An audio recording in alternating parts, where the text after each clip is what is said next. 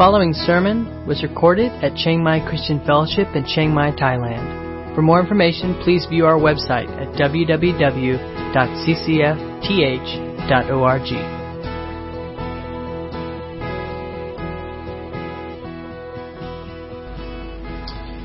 All right, good, good morning, everyone. Glad you're here this morning and um, excited to study uh, about rebellion.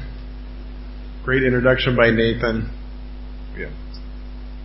Um, we're looking in uh, Numbers chapter 16, and uh, I'm not going to. We're going to kind of go through this passage uh, verse by verse. So I'm not going to read it all yet. We'll kind of read it section by section as we go along. Um, but uh, I titled this passage. Um, so again, this time, raise, you know, be bold about this. Really, raise your hand high. If you're a leader, raise your hand. All right, way to go, you leaders, right? Now, another question: How many of you are followers?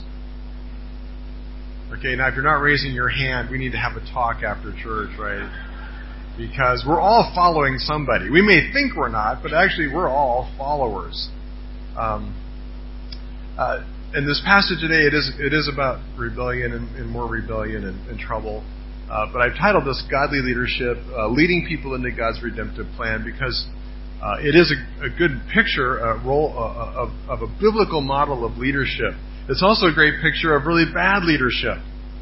And in our, um, and so, example, I want to ask you to raise your hand on this one, but it could be incriminating. But I think we all know examples of bad leaders, right?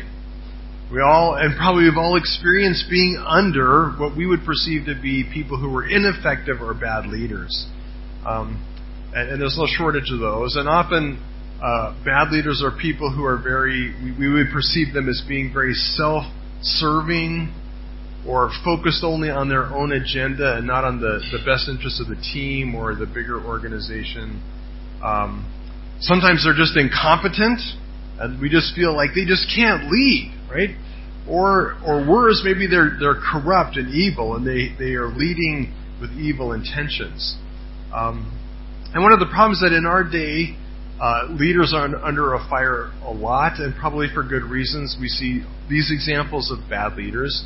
And so there's kind of this modern view of leadership that, that leadership is the problem, right?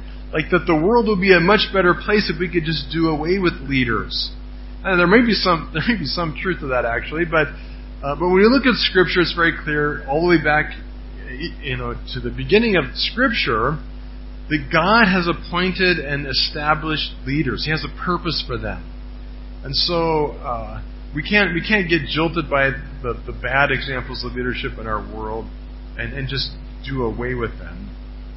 Um, and, and, as we think about leadership, one of the one of the issues that we face is that the, the world's idea of what a good leader is and what the Bible's idea of a good leader is are are actually oftentimes very different things. Let me say that again because I think sometimes we confuse this.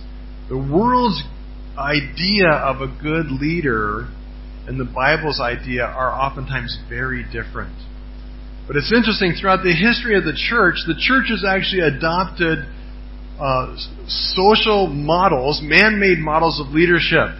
Right? So if you go back, way back, when the world was ruled by emperors, like the, uh, the Roman emperor, the church was ruled by what?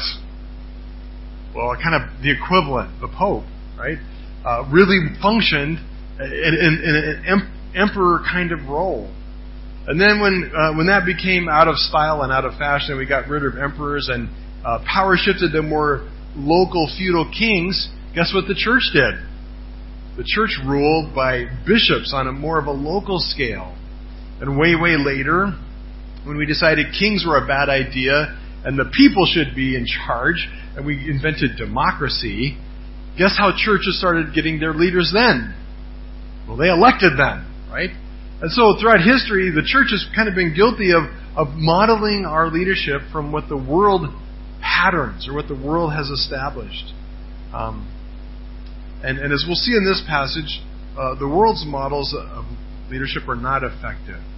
Um, uh, so, so so God has a plan for leaders, and, and since Almost everybody raised their hand. Not everybody, but most of us raised our hand. Most of us are in some kind of leadership role. And if you're not, you probably will be at some point in your life. You will be responsible for leading other people. It's important to know uh, what God's picture or vision of, of, of leadership is. Now, we're going to talk about everything about leadership, and there's certainly a lot that we could say. But I do want to give out of this passage some, some kind of core values that should be true of us if, in our roles as leaders. Some things that should be true about our character and our attitude as we lead other people. We'll also talk a little bit about following because we are all, are all followers. And, and how do we follow people who maybe we feel like are not good leaders? Um, so we're gonna we're gonna go through this, and we'll, the way I'm gonna do this, I'm gonna go through kind of verse by verse, skim through, and look at um, uh, uh, the the bad model of leadership because there's some great examples in here of really, really what I would call effective, but but uh, not good leadership. Right? We'll do that, and then I'm going to go back afterwards and pull out a few key verses to highlight uh, the more biblical picture. Um, so, so let's look at start start jump jump into verse one. Uh, now Korah, the son of Izhar, the son of Kohath, son of Levi, and Dathan and Abiram, the sons of Eliab, and On, the son of Peleth, sons of Reuben, took men.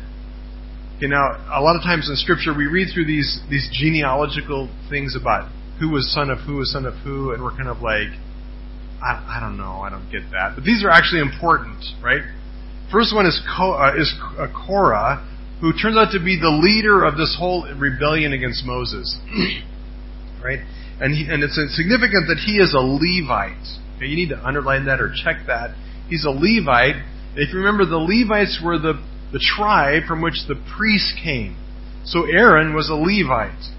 Um, and God had appointed the Levites with the special role of assisting Aaron, who was the priest, in the care and, and, and, and uh, work, ministry of the, of the tent of meeting, the tabernacle, where God's presence dwelled. So the Levites had a very special role. And not only was he a Levite, but he was from the, the clan of, of Kohath. He was the son of Kohath. Now, you guys all remember the because you, you, you guys have, have been studying this hard, right?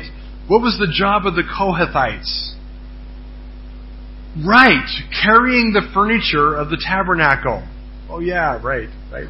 They're the ones who carried the Ark of the Covenant and the, the mercy seat and the altar. They and so they they next to the priests were the closest to the tabernacle of anybody. They had closer, more direct access to come near to God, the holy things of God, than any of the other Israelites. Right? That's that's who Korah was. Right? Then also these other these other characters, Dathan and Abiram and On, are the sons of Reuben. Why does that matter? Well, the Reubenites were the descendants of Reuben, who was who was Reuben? Well, he holds the distinction of being the firstborn of, of all of Jacob's son. So, uh, if you're thinking worldly, firstborn means you're better than everybody else. All these firstborns, raise your hand, right? We, we know we're, we, we just know we're just kind of above everybody. It's just, it's our birthright, right? Because we also know that, that Reuben sold his birthright. He forfeited it, and so consequently not only for himself, but for his whole, his whole tribe. Right? So they are not first in, in line. They're not marching first. They're not taking any leadership role. Uh, they're on the south side of the tabernacle. They're in the second rank. Right? So if you're counting what your rank is, this would matter to you. Right? So that's who these guys are. Uh, Dathan and Abiram and On. Right? And it says they took men. Now, uh, what's important to realize is that these guys were, by the world's definition, good and effective leaders. Right? Uh, how does the world define uh, leadership? Well, uh, there's many, you could find all kinds of examples, but they all would kind of boil down to something like this. A, def, a worldly definition is, of leadership is that leadership is that art of motivating a group of people to act towards achieving a common goal. Right? So the leader is the inspiration and director of the action. he or she is the person in the group that possesses the combination of personality and leadership skills that makes others want to follow his or her direction. Right? Now, I, I could I could probably pull out right now out of my off my shelves in my office ten books on Christian leadership who would say this exact same thing about leadership. Would say leaders are people who can get people to follow them. Right? That's effective leadership. Well, if that's true, Korah is a good leader. He is effective. He has found a way to get people to follow him. He took men. He took men. Uh, and they rose up before Moses. Okay, so he's not just, he's on a mission. Right? He is inspiring people to go where he wants them to go. Right? He knows how to do this. He's effective. He's inspiring. He's got that combination of personality and leadership skills that make others want to follow his direction. And what is his direction? Well, it happens to be a direction on a path towards destruction. Right? And that's the one flaw in that definition. Right? People, you can get people to follow you. It doesn't matter where you're going. Okay? And that's a critical problem with that definition. We'll see some other problems with it in a minute. They rose up before Moses. Literally, they rose up against Moses. They just rose up before him, but the word rise up is this idea of coming against Moses with a number of the people of Israel. 250 chiefs of the congregation, chosen from the assembly, well-known men. So, so this, so Korah wasn't able to just get kind of low-life flunkies to follow him. He was able to get the top leaders in Israel on his side. 250 of them. Well-known, respected, uh, leaders among all the tribes of Israel. And he marshaled them and he, he, he brings them up against Moses. Um, and they assembled, them, they assembled themselves together against Moses and against Aaron. Right? So what is his technique for, for getting everybody on his side? Well, it's easy. Like if you want to be an effective leader in the world and you want to marshal people, this is how you do it. Uh, he said to them, You have gone too far. For all in the congregation are holy, every one of them, and the Lord is among them. Why then do you exalt yourselves above the assembly of the Lord? this is how you do it.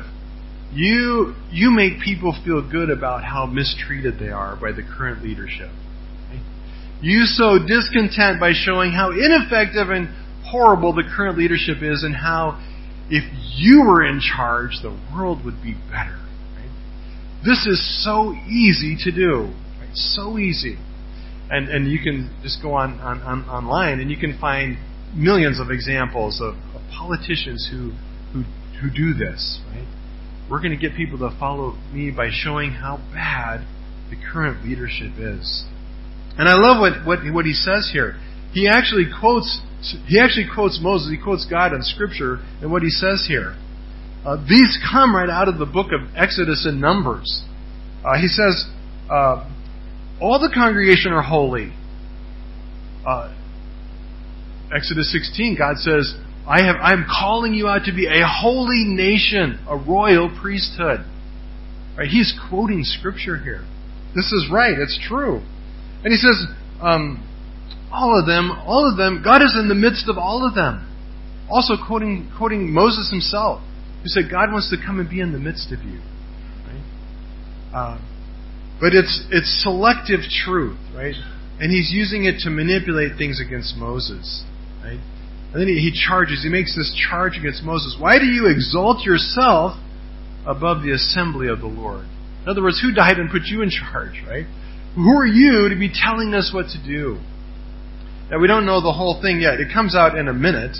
Um, what what his agenda is, um, but it's not simply that that he thinks uh, Moses is arrogant or proud, or that he's taken this leadership on himself. There's there's another issue we'll see in a minute. Um, and, so, but he's been effective at, at stirring up people against Moses. Uh, and, and, Moses responds. He said in verse 4 When Moses heard it, he fell on his face uh, before God. This happens uh, three times in these two chapters. Uh, uh, when, when Moses is attacked, when he comes under uh, this opposition. Every single time, Moses' instant, immediate response is to fall face down before God. And it's a posture of prayer. And it's, it's Moses going to God seeking help and wisdom. And uh, we don't know how long he's on his face, but he prays, and, and, and apparently uh, God speaks to him or leads him. And, and Moses says uh, to Korah and all his company, verse 5 In the morning the Lord will show who is his and who is holy, and will bring him near to him. The one whom he chooses, he will bring near to him. Do this take censers, Korah and all his company, put fire in them, and put incense on them before the Lord tomorrow. And the man whom the Lord chooses shall be the Holy One. You have gone too far, sons of Levi. Now, um, it pays to know history, right? Um, good leaders, this is not one of the biblical principles, but I'm just saying this is a good idea. Uh, it, it's good to know history. And like, right about now, if Korah knew his Israelite post-Exodus history, he would start getting a little nervous, right? Because this has already happened once in, in the book of Numbers. Remember this story? uh, two guys who happened to actually be priests, not just Levites, who actually had the right to enter into uh, the tabernacle precincts, uh, took censers and put fire in them, to, took them uh, to offer before God. Remember what happened to those guys? Nadab and Abihu. And, and God brought fire down on them and consumed them. Right? This should be a warning sign. Like right now, Korah should be going, oh man, what was I thinking? Moses, I'm sorry, I, I um, change a plan, right? But that's not what he does, right? Um, uh, and Moses said to Korah, uh, here, and, and so he, so, so Moses gets to the root of the of the problem here. Verse eight, Moses says to Korah, "Hear now, you sons of Levi." So he's addressing specifically Korah, and we find out that in this story, there's actually two simultaneous rebellions going on, kind of side by side and, and they're led by two different groups of people. And the first uh, one is Korah. And so Moses addresses the issue of Korah first. What is his agenda? What is Korah really after here? Is he just disgruntled at uh, Moses' leadership, or is he after something else?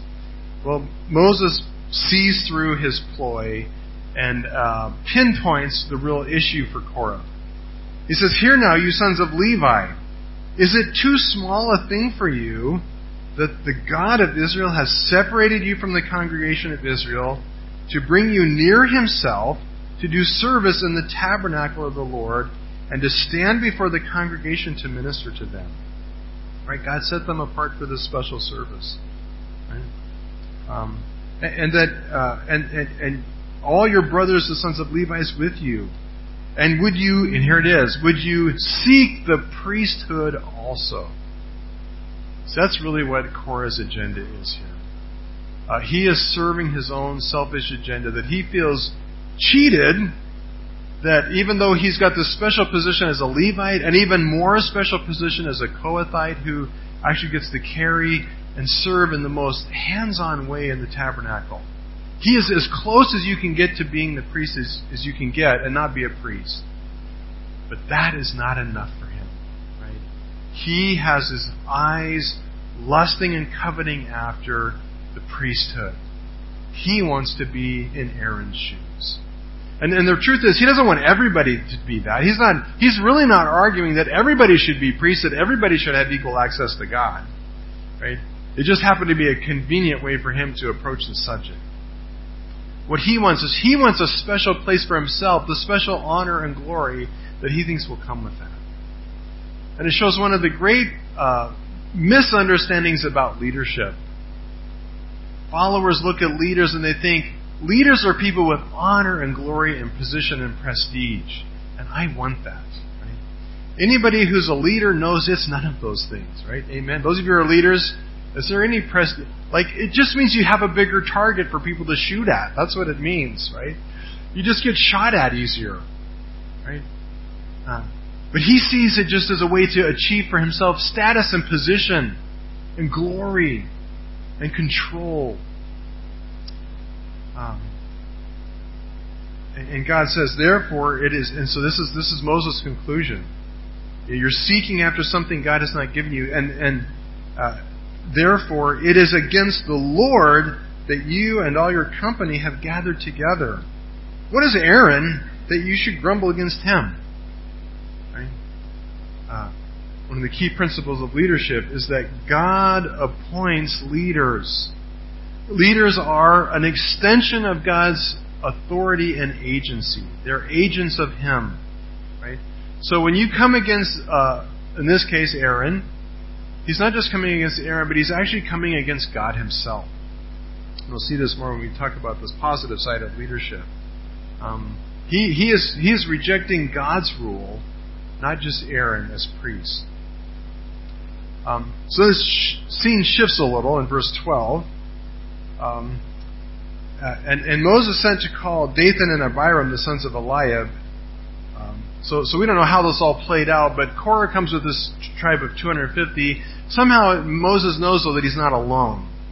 And the 250 are not all Levites. They come from all the tribes. So somehow uh, Korah has gotten the whole nation behind him, uh, but also stirring up, up con, con, uh, discontent is these other two characters, uh, Dathan and Abiram.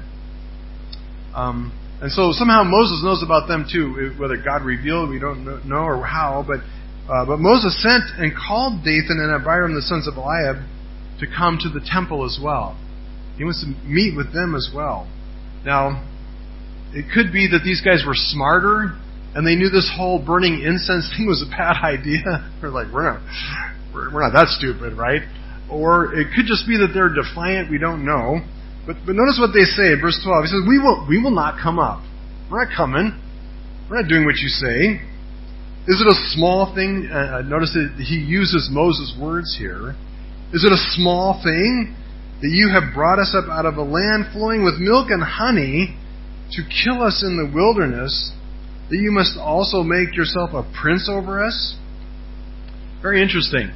Over and over, uh, God has told Moses that they are going to a land of milk and honey. And, and uh, Dathan and Abiram say, You brought us out of a land of milk and honey. Uh, a very defiant and blatant rejection of God's saving work in the Exodus. Saying, Look, we were way better off when we were slaves in Egypt. Right? Um, again, selective memory. Forgetting what they really were in, in Egypt. Uh, and, and, and they don't like that that Moses has made himself prince, they think, has made himself a prince over them.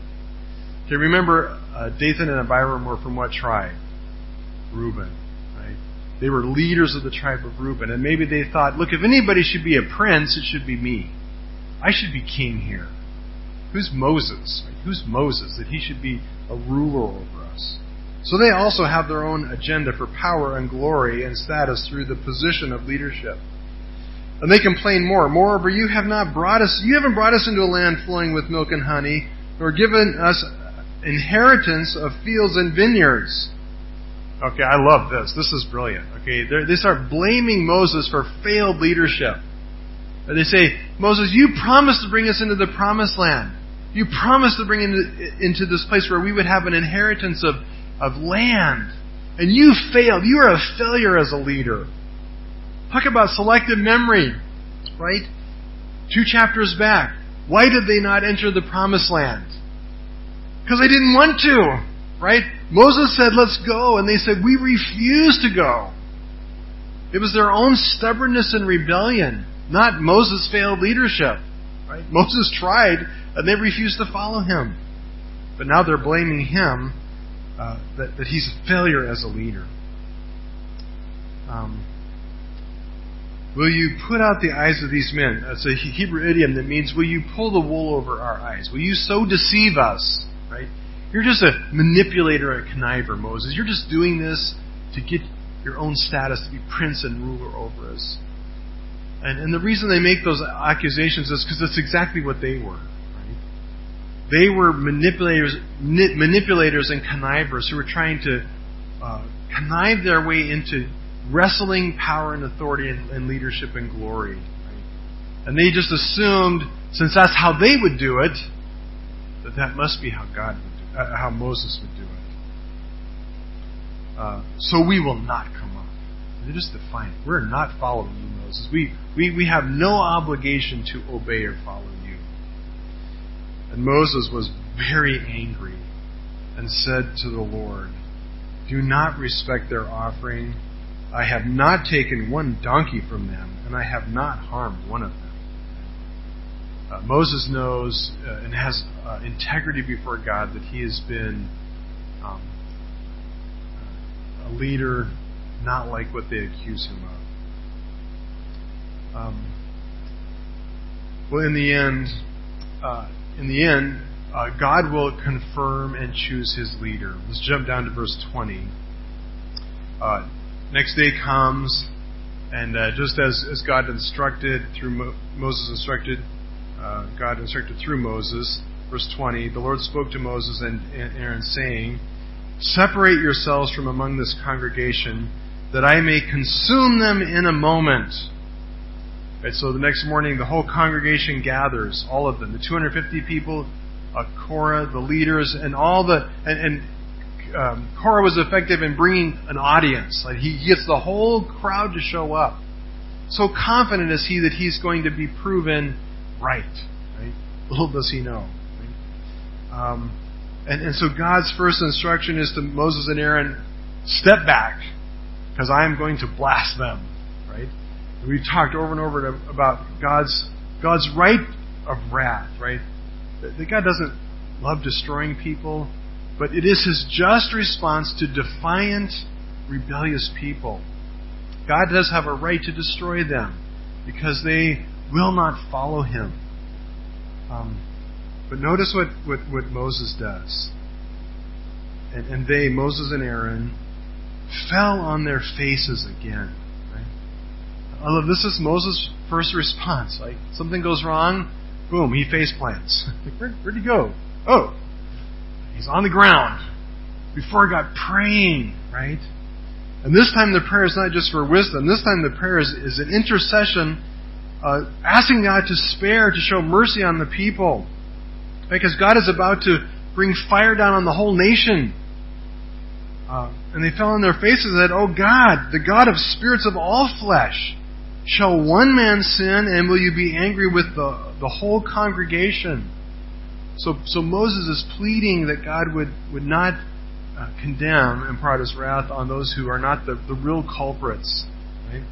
So God again leads and speaks to him in response to his prayer, and he holds his hand back from destroying the whole nation. But he makes it clear to Moses who he's going to destroy. he spoke to the congregation, saying, um, This is Moses now. Moses rose and went to the. I'm sorry, verse 23. And the Lord spoke to Moses, saying, Say to the congregation, Get away from the dwelling of Korah, Dathan, and Abram, uh, Abiram then Moses rose and went to Dathan and Abiram, the elders of Israel, and the elders of Israel followed him. And he spoke to the congregation, saying, Depart, please, from the tents of these wicked men, and touch nothing of theirs, lest you be swept away with all their sins. So God reveals that he's about to destroy uh, Dathan and Abiram. They wouldn't come to the tent, so God's taking his wrath to their tents. And, and so Moses goes with the leaders and he says, Get away, stand back. So they got away from the dwelling of Korah, Dathan, and Abiram. And Dathan and Abiram came out and stood at the door of their tents together with their wives and their sons and their little ones. And Moses said, Hereby you shall know that the Lord has sent me to do all these works. Another key principle here is that God chooses leaders. And God confirms his leaders. And God is about to pick his leaders by destroying those who are not his leaders. Right? Um, it's a good thing elections don't work this way in the modern world. Like you run, the, the one the one left living like is God's choice, and everybody else is like done. Right? That would be an interesting way to run elections. Uh, I'm not, I would not be opposed to that, maybe, but um, uh, God doesn't work that way nowadays. But it's how He works here. Um, he says, You'll know who, who God has chosen if He's chosen me. If He sent me to do these works and, and that has not been of my own accord. If these men die as all men die, or if they are visited by the fate of all mankind, then the Lord has not sent me. But if the Lord creates something new, and the ground opens its mouth and swallows them up with all that belongs to them, and then they go down alive into Sheol, then you shall know that these men have despised the Lord. Okay. Now, like if I was Dathan and Abiram, I'd start be getting a little nervous about now, right? Um, well, what happens? As soon as he had finished speaking all these words, the ground under them split apart, and the earth opened its mouth and swallowed them up, with their households and all the people who belonged to Korah and all their goods. So they and all that belonged to them went down alive into Sheol, and the earth closed over them, and they perished uh, from the midst of the assembly. Right? They, they claimed that God was equally in the midst of all of them. God's like, well, that's all, all true except for one thing. Boom, you're no longer in the midst of them. Right? Swallowed up. Um, by the way, there's an interesting uh, geological phenomenon in the Sinai that they've studied where there's these kind of mud bogs that get crusted over with the hard crust of earth. And if you're not careful, the crust will break and you, you follow through into basically quicksand and the mud sucks you up and, and you can die. Um, that, that, it's a natural phenomenon doesn't take away the fact that uh, the timing and the location were very pinpointed. Right? It is exactly after Moses speaks this word, and it is only the tents of Korah, Dathan, and Abiram that are swallowed up. Uh, God chose Moses by not choosing them. Right? Um, but it doesn't stop there. And all Israel who were around them fled at their cry, for they said, Lest the earth swallow us up. Right? So, so this is all happening on the south side of the tabernacle, somewhere out in the camp, right? Meanwhile, back at the uh, back at the ranch, back at the tabernacle, uh, what's happening? Well, the 250 uh, followers of Korah are getting their their censers ready, and they got their coal, and they put the incense on, and they come before the presence of God to offer their incense. Right? While all this is going on, and what happens then? Verse 35, and fire came out from the Lord and consumed the 250 men offering the incense. Right, so on both accounts, God first chose Moses. So in, in destroying Dathan, Abiram, and Korah, God shows His choice of Moses. He says, "I, I am doing these things through my chosen servant Moses." By destroying the 250 at the temple, God shows His choice for Aaron as the only legitimate priest who can enter before God's presence. Right? Uh, God instituted the priesthood Aaron didn't elect himself. Aaron didn't come up with this plan on his own. God had said, You must have a priest who stands between holy God in his presence and, and sinful man. And I've set up the priesthood. And so the whole book of Leviticus was all about this priesthood, this buffer zone. And much of the first part of Numbers, remember, is about setting up this the safety zone to protect Israel from being destroyed by a holy God who cannot abide sin. Um, but they have very selective memory, very selective understanding. Right? And I love how this works. They remembered what they wanted to remember, but they conveniently forgot the things that did not fit in their agenda and their plan. And in the end, it cost them their life. Um, uh, God chooses. And, and, and and, we see kind of the summary of all this is that Korah was a very effective leader. He got lots of people to follow him, and they followed him right up to their own destruction. That would not be a definition of biblical leadership, right? Uh, leading people to their own destruction. Right? That's not good leadership. It's effective because they got people to follow them, but it's not it's not accomplishing God's purpose. Um, and it doesn't even stop there. So these, so God has eliminated the leaders of the rebellion: Korah, Dathan, Abiram, on um, the 250 uh, other community leaders who were following them. So the, the rebellion should be pretty well squelched now because the leaders are dead, right? But what happens is amazing. These guys' leadership is so effective it's so good, they keep leading from the grave. Right? 17 verse 1. Oh, no, no, so I'm sorry. Uh, 16 verse 41. But the next day, all the congregation of the people of Israel grumbled against Moses and against Aaron, saying, You killed the people of the Lord. Unbelievable. Like, like Nathan says, you just want to yell at them, stop, stop, right? Talk about selective memory. Like this just happened yesterday. God rains down fire, and now it's Moses' fault. Any of those are leaders ever feel this way? Like God does stuff, and all of a sudden it's your fault, right? People do stupid things, and they blame you for it, and I'm just like, like that's leadership, right?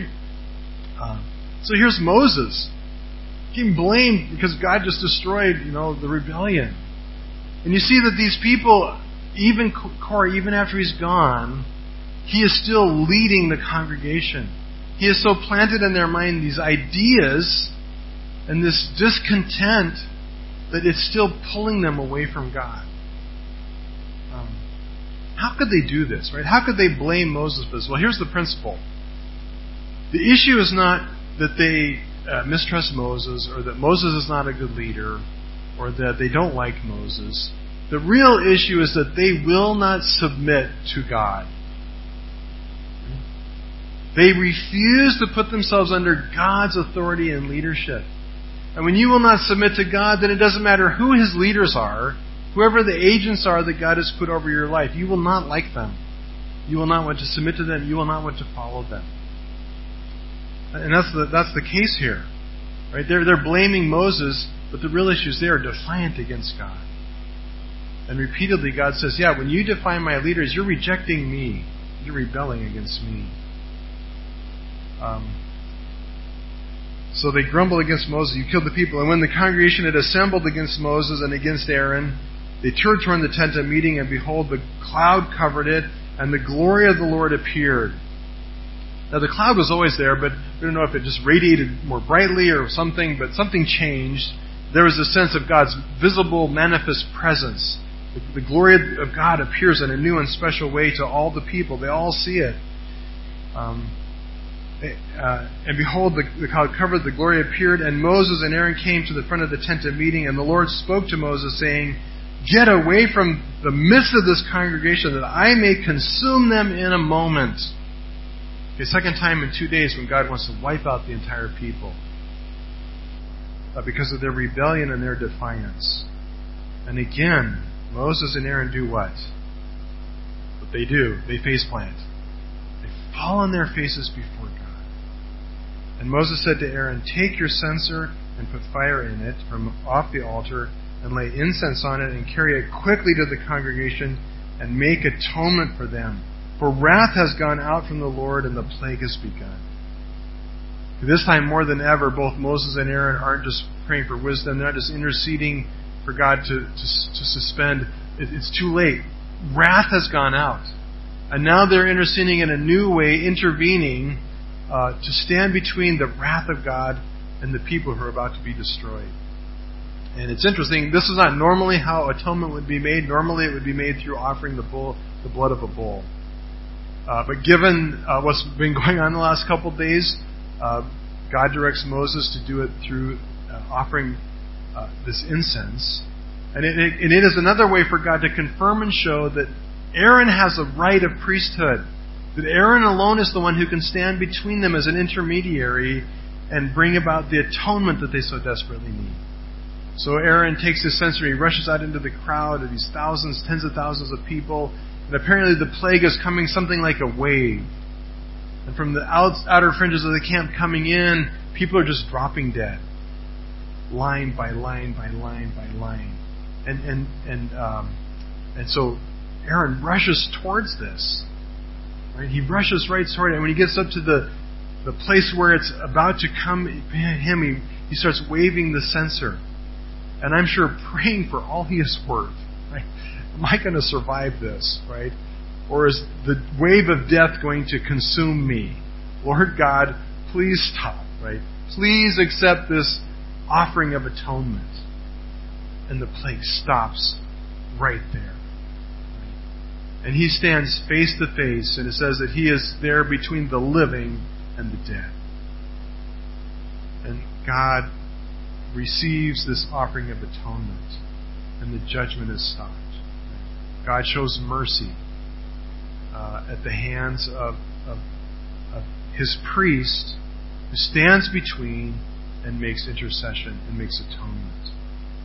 Um, but, it says in verse 48, he stood between the dead and the living, and the plague was stopped. Now those who died in the plague were 14,700.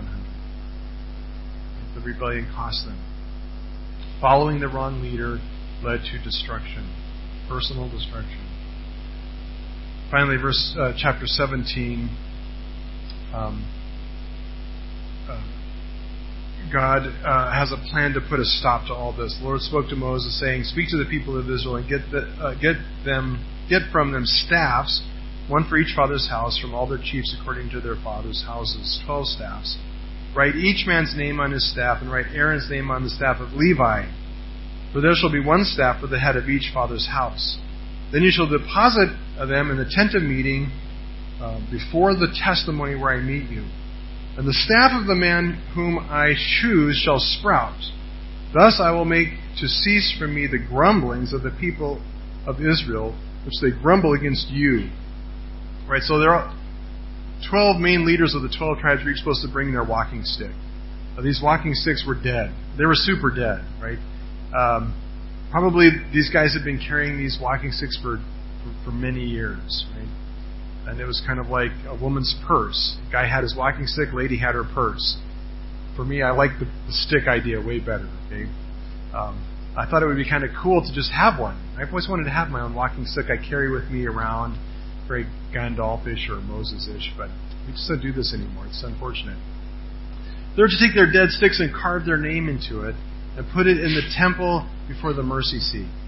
And God says, I'm going to, the man I choose, I'm going to make his bloom. Uh, so they bring them, they lay them before, they leave them overnight, and the next day what happens? The next day Moses went into the tent of testimony, and behold, the staff of Aaron for the house of Levi had sprouted, put forth buds, and produced blossoms, and bore ripe almonds. Now this is impressive. This is impressive. It didn't just sprout a little. Like, he brings out a bush, a tree, like branches and buds and blossoms and, and almonds. Comes out, Moses chewing on these almonds. Wow, these are good. Right? Guess who God chose? Aaron. Right? No, there's no question here. There's no disputing it anymore. And, and God instructs Aaron, put it back as a reminder. As a reminder. Um, so there's some examples of bad leadership and rebellion and where it ends. Let me just summarize and pull out a few principles. And again, this is not everything that you could say about leading. Um, there's certainly much more we could say about leading. Um, but, but, here's some core things as we lead. Uh, and, and, the first thing would be a word to us as followers. Uh, you cannot be a good leader until you, first of all, are a good follower. And a good follower is somebody who is completely submitted to and under God's authority. And that means submitting to his leaders. If, if you're not a good follower, you should be leading no one. Right? Because, because uh, you are like Korah. You are on your own path of destruction. And you might be a good leader, but you will not lead people well you will lead them to destruction. So, um, and, and, we could talk more about following, but we don't have time. But, but, but we should be people who are submitted to God fully. Like God gets to be complete Lord and boss over my life. That's what it means to be submitted to Him. But here's some principles. Godly leaders are, first of all, chosen by God and sent by Him. Okay, leadership is not about how many followers you can get say it again. Leadership is not about how many followers you could get. At this point, how many people did Moses have following him? None. Well, Aaron, one, right? Moses has one follower. Okay, by worldly definitions, he's a terrible leader. But in God's perspective, he is the leader. Right? God chose and appointed him. Uh, chapter 16, 4 and 5, and Moses heard it, he fell on his face, and he said to his company, In the morning the Lord will show who is his and who is holy. The Lord will choose uh, the, one, the, one, whom God chooses, He will bring near. Um, uh, verse 16, 8 and 9. Uh, Moses said to Korah, Hear now, you sons of Levi, is it too small a thing for you that the God of Israel has separated you from the congregation? God chose them. Right? You're in this role because God chose you and assigned you there. Um, my favorite one, chapter 17, verse 5. God settles the whole matter. He says, The staff of the man I choose shall sprout, and thus I will make Israel cease from its grumbling. First rule of leadership is that um, if you're a leader, it, sh- it should be only because God has called you to that position. We know for some it's kind of a universal. We know that God has called husbands to lead in their families, right? We know that God has called parents to lead in their children. We know that God has called elders and pastors to lead in the church. Um, in organizations, it may be more a matter of choice. But is there a sense that, and, and do you have the sense that God as a leader has called you? And do you have a sense that those who are over you, that God has appointed them as extensions of His own authority and agency over your life. Uh, so, so here's a word of encouragement for, for you who are leading and you feel like nobody's following you.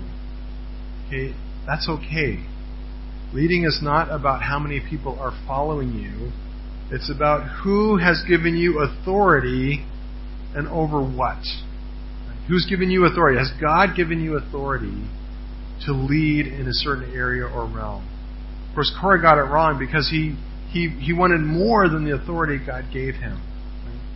So we should know the realm or scope of what God has given us permission and authority to rule. Um, it is calling. And no, no matter if people are following you or not, if you're being obedient to lead as God called you, you are being effective in His eyes. Secondly, uh, leadership is humbly seeking God. And imagine if we as leaders in our roles of leadership, if we responded every time uh, to problems like Moses did and we fall on our face before God in prayer. I think that would revolutionize most most leadership. Instead of looking to our own wisdom and our own agenda and our own ideas and our own solutions, to pray before God. God, what am I supposed to do here? How am I supposed to lead these people? How am I supposed to respond to somebody who's so angry with me? Or who doesn't like what I'm doing or doesn't agree with my decision? Um, and that was Moses. He was constantly seeking God's wisdom.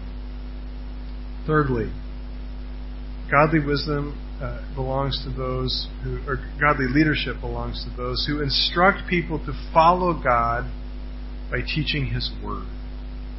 Uh, I could quote uh, probably a hundred scriptures just in the book of Numbers alone, but over and over again we see this formula. And God spoke to Moses, telling him, Say to the people.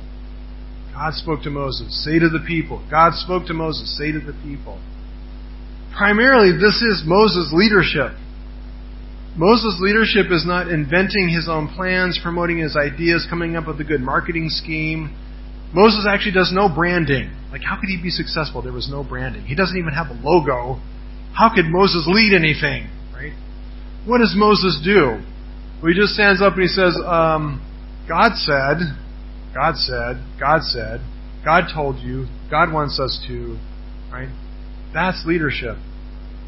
Leadership is instructing and communicating to people God's directions and instructions. Okay, so now we're talking here about godly leadership. Of course, there is leadership in governments, and, and, there, and there are leaders who are not Christians. Of course, they don't do this. I'm talking about spiritual leadership. Godly people who are leading people in a godly way. Right? They are people who are communicating and warning and expressing God's commands and God's instructions and God's God's vision. Right? It's about God's vision, not theirs. It is not about vision casting and branding and coming up with our own marketing scheme. Apart from God's Word, God's truth, God's instruction, God's vision, God's purpose. There should be in our leadership the sense, the sense of God told us to do this. God is leading us to do this. This is God's purpose and God's plan. Now, will everybody follow you? No. There are some people who are not under God's authority and they won't respect that. And they don't want to hear what God has to say. That's not your problem. God has His ways of dealing with those who will not submit to Him. But you, as a leader, need to be somebody who's constantly putting God's Word in front of people. Um, and so we don't need to worry about if people follow us or not. Right?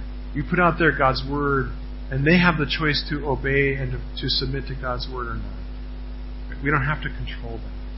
And that's not, in the end, our problem. And we certainly don't need to be.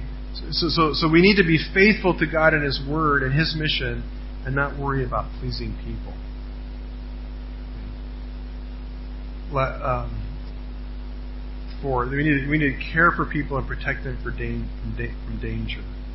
Um, Moses was continually interceding for people, um, praying, uh, warning them, um, praying over them when they were about to do really stupid things.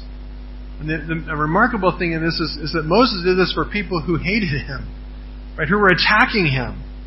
Right? Like the easiest thing would have been for Moses to say, "Hey, not my problem, God. Just wipe them out because I'm tired of this." Right? I'm worn out by their complaining. To say, God, yeah, go for it. Please, please, please destroy them. Right? Do leaders feel like that? God, please just take away this pain in the neck person in my life, right?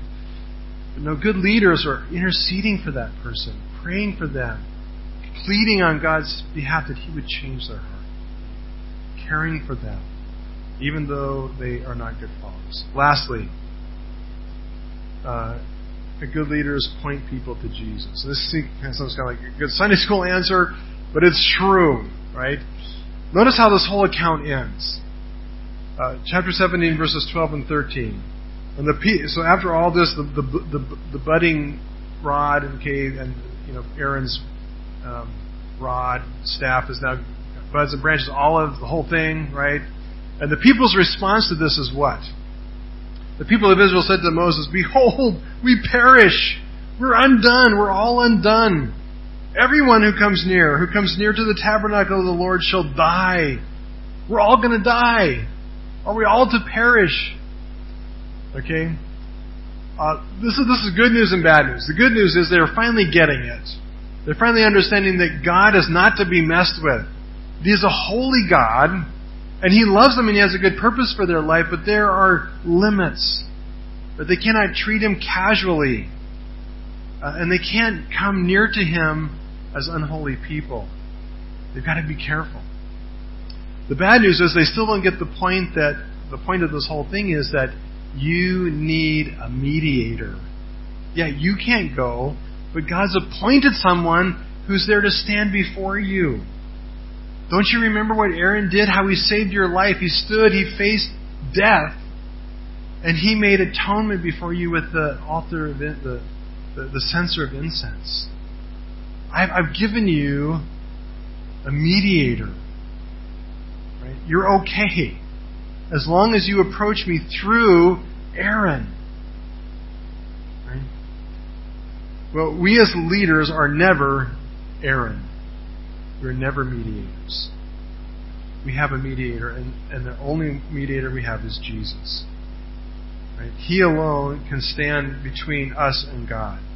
So Hebrews 9, 11 to 14 says this, But when Christ appeared as a high priest of the good things that have come, then through the greater and more perfect tent, not made with hands, that is not of this creation, he entered once for all into the holy places, not by means of the blood of goats and calves, but by means of his own blood, thus securing an eternal redemption. Right as the as the death was approaching, Jesus, like Aaron, came up and he stood right up in the face of death. Only this time, death did not stop in front of him. Right? The wrath of God consumed him. And he died place. But that was the sacrifice that brought us atonement. So, so we as leaders can never make atonement for anybody. But we as leaders, godly leaders, should be people who are pointing people to Jesus as the only one who can atone for us, as the only one who's really our true leader. Right? We, we as leaders don't lead uh, alone. Really, what we're saying is, no, we're all following Jesus. I'm just here to help us make sure we're headed in the right direction towards Jesus and towards His atoning, redeeming work. Godly leaders are those who lead people into God's redemptive plan for their life. Let's pray. You've been listening to a sermon recorded at Chiang Mai Christian Fellowship in Chiang Mai, Thailand. For more information, please view our website at www.ccfth.org.